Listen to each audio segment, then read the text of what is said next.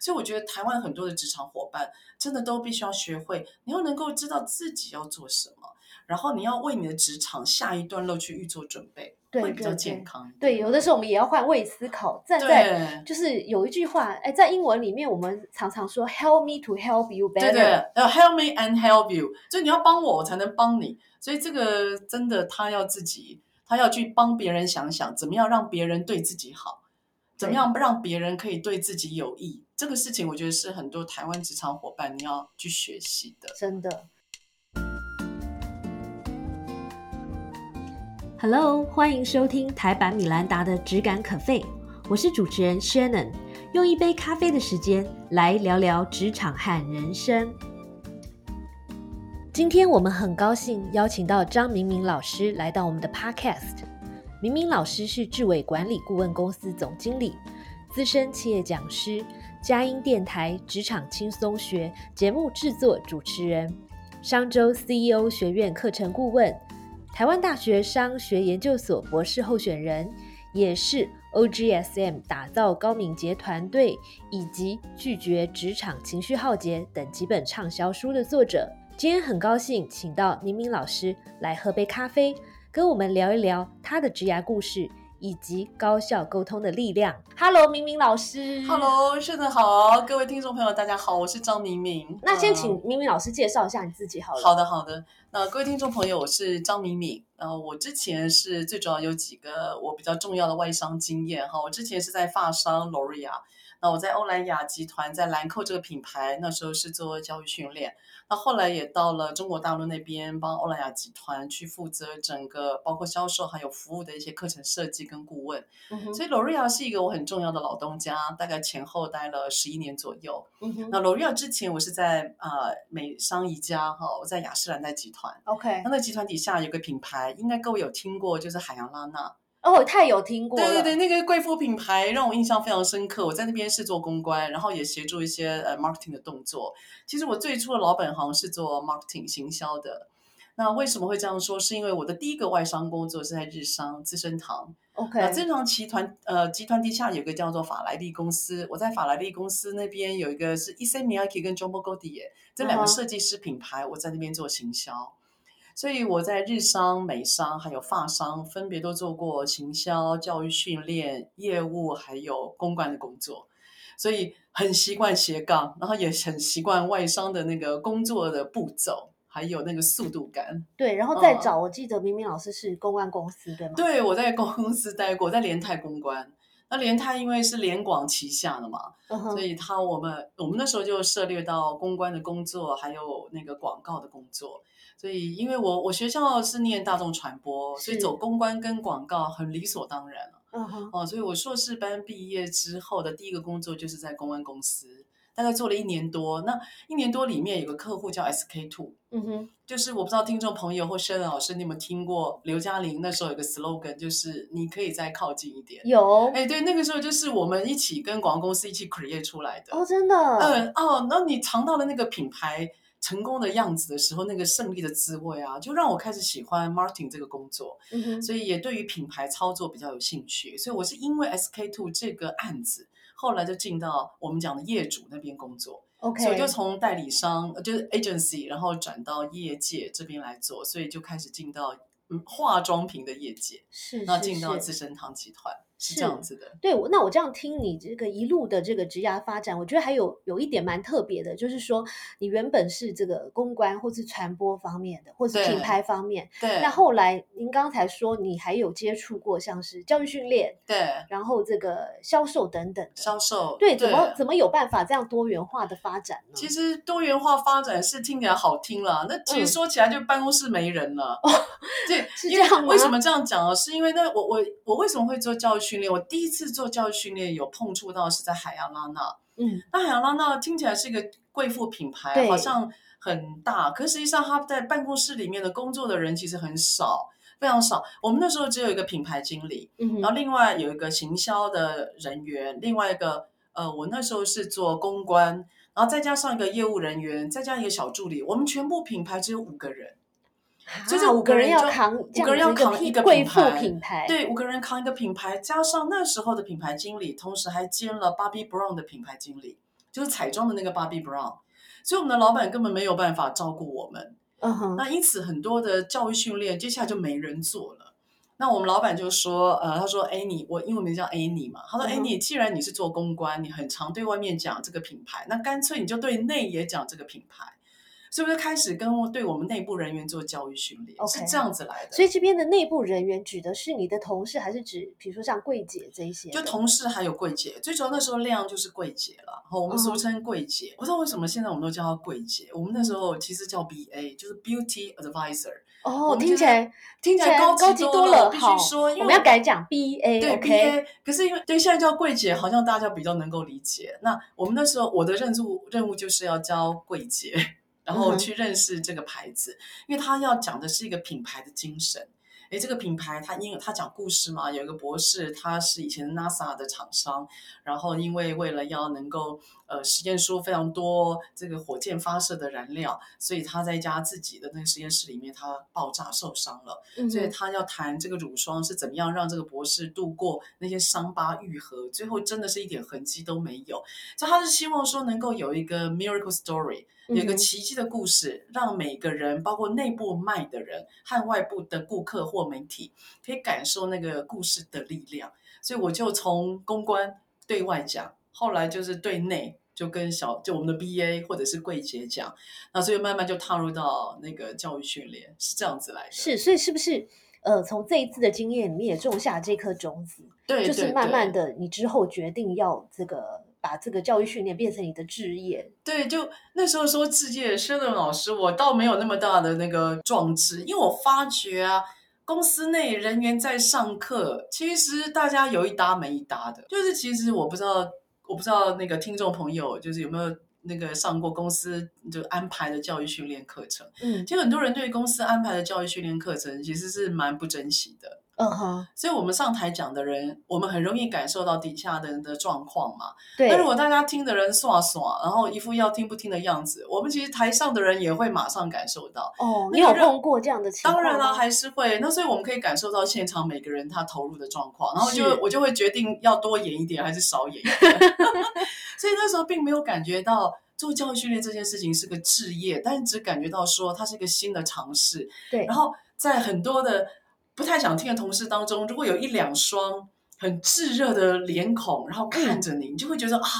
我做对了什么事，所以那嗯种成就感就开始来了。对所以我们的成就感是来自于底下听的人的他那个眼神，对而不是说上台多多炫或如何。其实我自己嗯嗯嗯不是很喜欢上舞台，嗯因为我觉得上舞台被看是一个很有压力的。哦，连你都会这样觉得吗，我觉得很有压力啊，就女老师很容易上台出状况。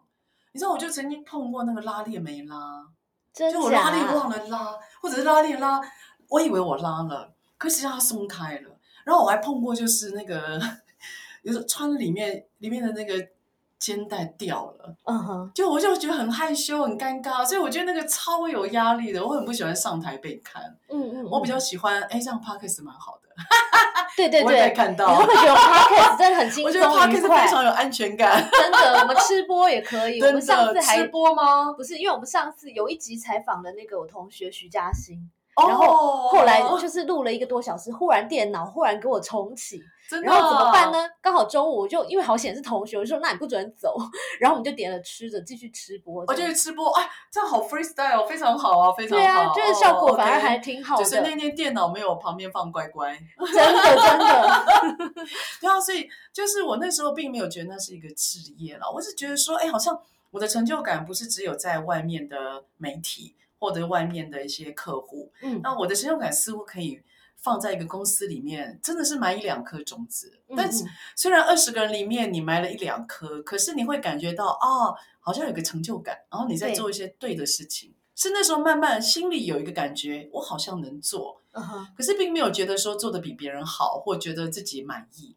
但对觉得好像是我可以做。从那时候开始，有个有一个小小的声音在那个阶段开始燃起来的。哎，所以嗯你转做这个教育训练大概多久时间呢？转做啊，其实我海洋拉娜结束完之后啊，其实海洋拉娜那时候给我一个最后的我的那个职涯，最后有一个我很我很没有，我很没有办法忘怀的一个最后的 ending，就是海洋浪大曾经出现一个公关危机，嗯那时候有一个美国的网络作家，他就写说海洋浪大那个乳霜成本只有不到美金一块钱。 OK，我不知道各位听众朋友有没有印象那个新闻。然后我还记得约莫有四十多家媒体跑到我这边来，想要问我说：“真的成本只有一块钱吗？”那我那个公关的危机事件啊，呃，我必须说，我很努力的想要去处理，嗯可是呢，似乎没有得到我想要的圆满结束，所以我就离开公司了。嗯哼 那离开公司有点惆怅啊，因为觉得这个品牌公关故事啊，很多都是自己创造出来的嗯嘛。嗯嗯所以我大概休养了、沉淀了大概一年多。嗯哼沉淀一年多之后，我就决定不做 marketing 或者是不做 PR 了。嗯我觉得既然我可以内部说一说，那我就转行做教育训练好了。所以我就开始找教育训练的工作。嗯嗯嗯，不是那时候才转教育训练工作，所以我的第一份正职的教育训练工作是在兰蔻，嗯就是 L'Oreal 那兰蔻他给我教育训练经理这个位置。其实我之前没有做过教育训练经理，嗯嗯，然后他们敢给我这个位置，我说真的那时候很感激。嗯所以我进去做全职做了之后，哎，我发觉我学习很多，所以对那时候的热情是在兰蔻这个品牌给我机会和给我训练。我发觉哦，原来有这么新和特别的东西是可以感动更多人的。嗯也就是是我之前在海洋浪那兼差兼职做，可能二十个去感动两个，对可是因为公司给我教育训练的技巧，所以我发觉我二十个可以感动慢慢五个，慢慢十个，你就知道说自己那个影响力还有那个那个能力在扩大，嗯，因为那个炙热的眼神跟以前不太一样，个数量变多，那、嗯你会发觉慢慢的那个能量被自己包围，嗯那种感动跟感受跟以前做公关很不一样。嗯嗯，所以很实在、很扎实，是他们内心的感谢。比有时候跟媒体，然后你跟他聊，他出个一两篇，我们拜托他嗯有这样的披露，要来的更有扎实感。所以我那时候就被这样的职业感动了，嗯所以我是后来才决定呃投入在这个教育训练。嗯对，所以但是我必须说，做教育训练的光环真的没有行销或公关多，嗯嗯，因为你做好了，人家说你理所当然；你做不好了，人家会说你怎么没教好。可是所以说，很多教育训练的人，他会觉得慢慢没有热情，是因为责备比较多。所以我觉得做教育训练的人，内心一定要有一个热情，你一定要知道说自己喜欢什么，你要喜欢跟人接触，然后不要抢做那个光芒。我觉得你会感受到这个职业或这个角色给我们的一些能量。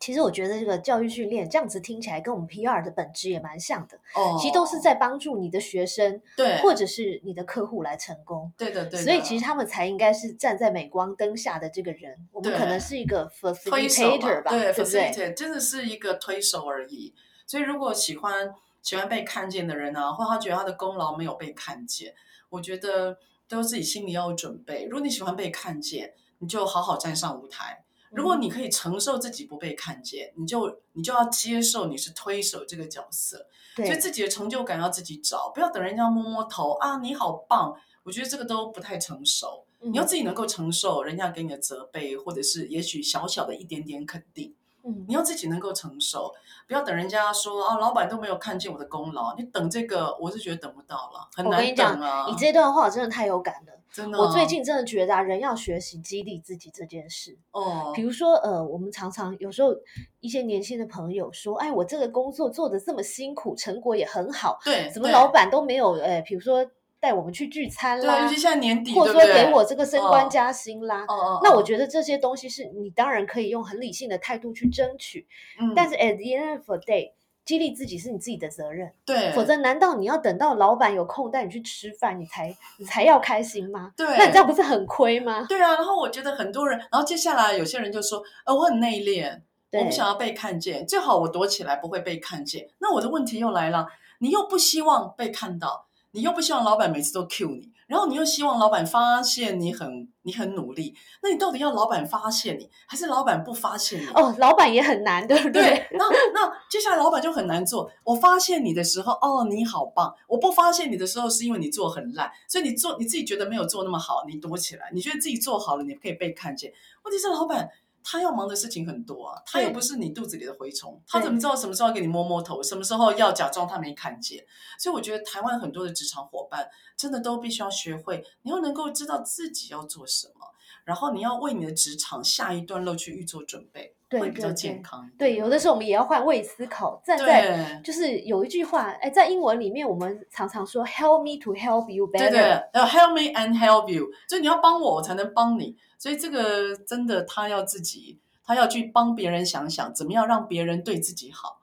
怎么对样让别人可以对自己有益。这个事情，我觉得是很多台湾职场伙伴你要去学习的。真的。对那我啊刚听你讲那段过往啊，我很好奇的就是，也很讶异，就是刚刚明明老师说到，其实你是很怕公开发言的，对对对，那你是怎么克服的？因为毕竟你选择这个教育对训练作为你的事业，对对，我我其实那时候很不想出来当讲师，嗯哼我真的觉得当讲师一直被看见，然后去讲一些，就我们用生命在讲课，底下的人不一定都在，你知道吗？嗯其，实那个是蛮挫折的。对，我那时候呃呃，最主要一个推力啦，是因为我的第二个小孩没生好，我的第二个小孩早产，嗯哼，然后他一直有状况，他在嗯学校念的是资源班。嗯哼，呃，因为他是我第二个小孩，所以嗯我发觉一下子两个小孩要上学，嗯然后我没有，我渐渐没有办法应付上班的工作。嗯对，因为第二个小孩实在状况太多了，他一嗯方面学校作业跟不上，然后一嗯，方面他人际会比较辛苦，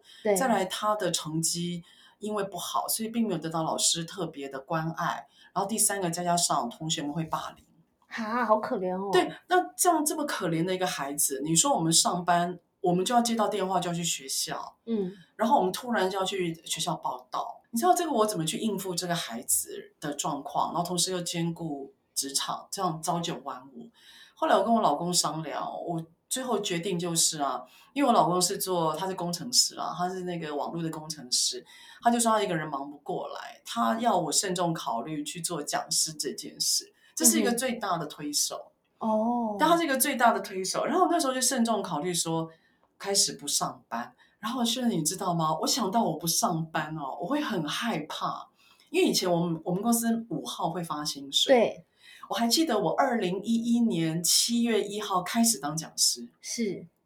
我七月五号啊，我竟然在等发薪水，就是哦我忘了我不在公司了。对，我竟然还在等发薪水。然后我发觉那个心是没是空的的时候啊，因为等于自己出来创业嘛，那很害怕，就是空的，因为也太习惯上班了，我对真的太习惯上班了，我习惯人家给我钱，嗯哼，我不去管老板到底有没有业绩进来，因为我们不用管呢、对啊，，那公司就会照做嘛。可当你发现你一切都是 depend on yourself，哇，那个不得了嘞，那个没有进账。然后接着我第二个月我自己的进账是八千，然然后再，来我第三个月的进账大概是五千块。嗯哼我发觉那个收入没有等比，你知道吗？它没有往上，我跟你又的慌付出了。没有等比，对不对，对我又慌了，因为因为刚进这一行，大家也是不知道是我是谁啊，对，所以我就慌了，我发觉那个日子超难过的。然后我老公突然一下压力很大，他说以前好歹还有六七万，他现在怎么五千跟八千？那时候我们都慌掉了。可是啊，我就我发觉也很难，就已经你知道吗？很 commit 了，就很难再回去了。所以我咬着牙，大概过了半年吧，收入才慢慢攀上万，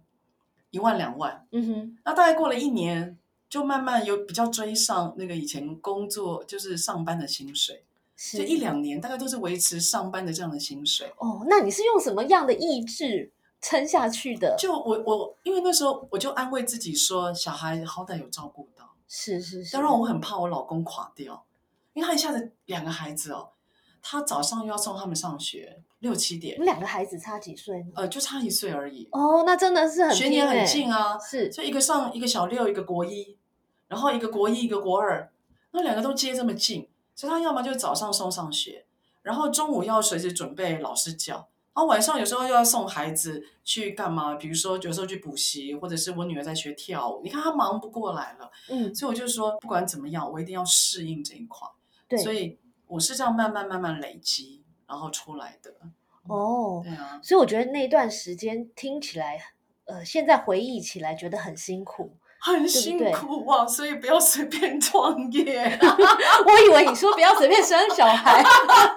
也不要随便生小孩。对啊，我觉得要为自己的所做要负责了，不要常常去想如果怎么怎么样就好了。就就你一定要咬着牙往前走啊，否则你周边的人那么多人在跟着你， 对，太容易放弃或转换，我觉得都不是太好的事情。而且我觉得你还你是一个蛮正面思考的人，就、嗯就是就算那个时候可能有好几个月只有几千块，甚至没有嗯嗯嗯收入，可是你都告诉自己说，哎，至少我有照顾到小孩，对啊，不然怎么活下去就呢？是你你还是可以就是看事情看它的正面的对一对面，然后最主要是因为当了讲师嘛，然后你开始要面对完全不一样的公司，嗯，跟以前在企业内完全不一样。对我以前在企业内，我对兰蔻自己的人我很熟悉啊，我名字都随便都叫得出来啊，他在哪个专柜做的什么事我都知道，所以上课我们不用管氛围。对因为自己人嘛，你再怎么样，我是经理，你就是要听我上课。可是对外面不一样，他看你是谁呀、我然后呢，我看下面，那他是谁呀、我也不知道这。样听起来好恐怖对，我哦不知，道嗯下面他是谁，是然后他在用什么样的眼光在看这堂课跟我，我其实没有 idea，你知道吗？对那有时候。有时候管理顾问的伙伴们帮我们接的课程，也不一定是我们马上那么熟悉或或马上可以上手的。是对，所以对我而言都是一个很大的挑战。那我不知道为什么那时候我刚当讲师，最常上课的学员是科技业的，嗯哼科技业的伙伴，是科技业一堆男生。我们以前我的工作一堆女生，我因为我是小柜姐嘛，都是对女对的啊。对可是我突然一堆男的，然后那个眼神哦，他会看我，哎，来了个女的，穿裙子，然后那时候我也还化点妆，我现在几乎不化妆了，哎，化点妆，他会觉得说，啊，这向来那怎么这么粉呢、所以完全跟他的产业是不搭的。嗯哼他发觉这个很粉的女人，然后要来教他们服务或沟通，嗯他哼就吞不下去啊。哦是吗？就他会觉得说你不够资格，那个有时候眼神他会觉得你不够资格，课还没有开始，他就认定你够不够资格，那个眼神很直接的。哦，所以我一开始当讲师，其实在承受那种呃判断的眼光是是很，我觉得是很多的。嗯哼对，因为我有刻意不走化妆品界，对我不想要走自己熟悉的，嗯哼所以我是从头开始。那因此我一接很多的客户都是来自于科技业，是是是，所以哦所以，哎，你刚刚讲到这个，我觉得那所以呢，是不是我们在上课，或者是嗯说，嗯呃，有些我们大部分人不是讲师，或者说，呃，比如说我们去提案，或者说面对一屋子的人要开会前，嗯，在嗯我们说我们真的想要讲课的内容，或者说我今天想要 present 的内容之前，我是不是应该先，哎，在你面前建立一个所谓的 leadership，或者说先赢哦得你的信任？我，我觉得那这有什么技巧？你怎么一分钟之内告诉他们你是一个狠角色呢？哦， 哦，OK，我我我我不一定要让对方知道说我有多 tough 啦，或者是是一个狠角色，可是我我会开始去思考说，如果我是科技业的学员，我会怎么期待这个老师，他应该要长什么样？所以我会从形象管理开始做。哦，我觉得形象管理是一个很快速，而且是一个蛮有效的方法。是所以我会去研究一下，哎，职场上如果是可能是总裁或协理级的女性主管大概怎么穿。 OK，所以从那时候我就不穿裙子了，哦，对，我不穿裙子上课，我都嗯哼穿长裤，哦，OK，对，然后我会套西装外套， ，OK，我不，穿蕾丝，嗯哼，然后会让自己找一个属于自己的颜色。哦，是因为你在你经常接触这些产业的一些特对，我质就开始去做形象管理，然后再来，因为我的声音是个特色，嗯，因为我是练声乐的嘛，哦，我不知道你哎，我练声乐乐，耶所以我的声音你很是什厚么声部啊我是我本来唱第一部，后来唱第四部，女生的第四部。哦？OK，对，然后我声音很低沉，很好认，所以我就因为我我会运用那个声音，因此我就会使用麦克风，对而让自己的声音变得比较低沉，还有速度变慢，所以权威感就慢慢重了。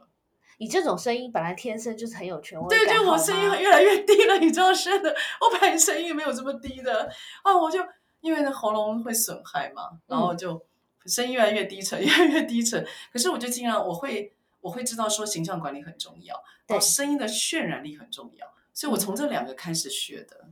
哦嗯，OK。然后我看到你授课的这个呃产业其实很多样化，有嗯车嗯嗯，有这个美妆，对，然后对有呃消费电子等对等哦，对然后又有这个日商啦、美商、法商，对，哦你觉得这些不同的文化上沟通有什么样的不同点呢？哦哦，我觉得每个产业就像一个人，通通都不一样哎、嗯，那我自己那时候有在定义说，我一定要是一个多产业跟多文化的老师。对，呃，为什么可以多文化？是因为我从日商、法商、美商出来的，嗯所以我在文化的那个调试上面会比别人快。嗯哼，我会知道日商它的特色，美商它的热情，法商它的步骤，嗯，所以我会很快进入。我没有，我不需要转换跟适应。哦，那你可不可以跟我们分享很快的，哦就很是快说的哦，比如说对日商的人要怎么沟通，嗯嗯嗯，哦然后美商跟法商又要注意什么哦，OK，呃，在日商，我第一个一定会特别注意它的职称。 ？OK，对，因为日商它的 hierarchy，它的组织架构是非常严谨的。他们对于他们对于上司谁是谁什么位置，他会非常严谨，所以你必须要很清楚的知道他是谁，而且跟他跟他应答应答的时候，一定要有礼貌，哇，哦毕恭毕敬，一定要毕恭毕敬。哦，我一们要定抄要的起来。我们最近也有一些日商课，真的哈、哦，你就毕恭毕敬，你对不要退缩，可是你要毕恭毕敬， OK，而且千万不要插嘴，哦，你一定要让他讲完。那完了，那要是请日商朋友来 podcast 怎么办？他需要多花时间，可能弄要三集 小时，因 为完全不能插嘴这是样哦的子。，所以我到了，还有因为我会一点点日文，所以到了那边我会特别，就是我们在日商会特别注重你的职称，嗯，还有你的礼貌，是以及你在应对的时候的那个应对进退要得体。哦对，我们会特别着重这个。 ，OK，那在日商开会的时候，像我，我不会，我绝对不会贴椅背坐，哦，我一定是坐正襟危前，我一定坐这是样让自己上半身挺直，因为他 OK 觉得形象还有精神很重要。所以他们每个人也都是这样子。哦哦，你没看，你没看，以日本的工作伙伴，他们上班一定是白衬衫啊， OK，一，定是西装，嗯哼然，后打个领带，嗯哼，所以以他们一定是形象很重要，他一定是端正的。 OK 日对日上来讲，端正端庄是很重要的。 OK，嗯嗯，还有他喜欢你在报告的时候是用表格报告，哦呃，，日本人非常习惯表格这件事情。是哎，像很嗯多那个日本的管理翻译的书对籍，对，表格流程还有什么这些 checklist 啦对对这些对，他很东喜西。欢，他很喜欢那个 checking point，一点一点一点两点，一个步骤两个步骤三个步骤，他喜欢看工作计划表。哦是这样子的 OK OK，嗯，所以这是日商的特色。那美商的特色就是你要展现自己的自信，你要嗯活泼跟热情。哦，这个难不倒你啦。对，然后手势啊，声音要让他觉得活跳，是不是有一点可是表演的这种？有一点点，可是你又不能张牙舞爪。 OK，对，因为他会觉得说你活泼，但你张牙舞爪，你就会侵略到他的活泼。所以每个人都有各自领域，每个人各自领域里面，你可以展现自己。嗯可是你必须要在正向、热情、积极里面，还要留意对方，也要给他适当的范围去正向、积极去表现他自己。 OK，所以，呃，能够尊重每个人的特质，活泼正向的应对，是我们在美商交流的时候很重要的。所以在跟美国人互动，某方面来讲，你要特别的外向，嗯然哼，后你必须要称赞他，嗯哼，你必须要赞美他。然后你必须要让他觉得你很肯定他在这个案子里面的贡献，还有我好高兴认识你，所以正面积极比较多的能量，我认为会是在美商。是对对，那美国人喜欢图片，哦，所以你报告简报的时候，你多用点图片，多用故事，多用启发。他们喜欢那种 breaking point，他们喜 OK 欢那种会可以让他震撼的故喜欢事。 big story，对，不他喜欢 big story，他喜欢你有个 trigger，然后引起他的兴趣，他会想听 OK，好，这哦个是美商，美商的。那法商就很不一样，我以为法国人很浪漫，其实是错的。法国人他喜欢你今天在思考的时候很严谨，他要你小地方都能够 polish the details，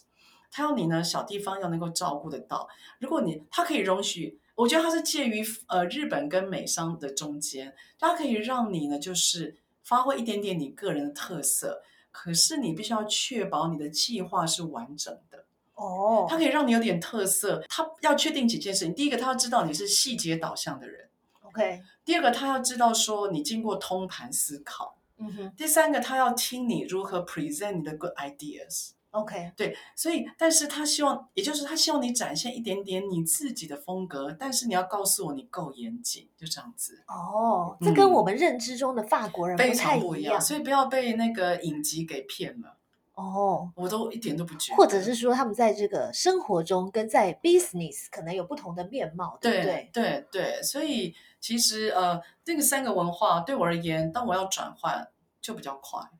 所以我比较有时候跟外商的主管在沟通的时候就比较不会踩地雷。我觉得那个挺好的啦，对，我觉得这个分享特别有意思，因为嗯嗯嗯我们大部分人不一定有机会跟这么多不同文化或者说不同产业的人一起工作。对，那对我想这也对哦是我们身为顾问或者是老师的一个特权之一。对对对，但是呢，我相信啦，不管是什么样国家的这个嗯嗯企业，嗯或者说什么样的产业的嗯嗯嗯人，那不管他的企业文化是什么，嗯嗯这个情绪浩劫这件事情嗯，嗯，其嗯实会是一个跨跨产业、跨国家的一不同的职人都会对面临到的状况。对一个话题吧，哈，对情绪对，嗯所以接嗯下来呢，我想要请这个老师来聊一聊你新出的这本书，哦这个，OK，如何拒绝职场情绪浩浩劫。谢劫，谢收听今天的 Podcast，希望你喜欢今天的这杯咖啡。我们的节目名称是台版米兰达的质感可费，欢迎订阅我们的频道，分享你的想法，也可以追踪我的粉丝专业台版米兰达的创业笔记。我们下次见喽，拜拜。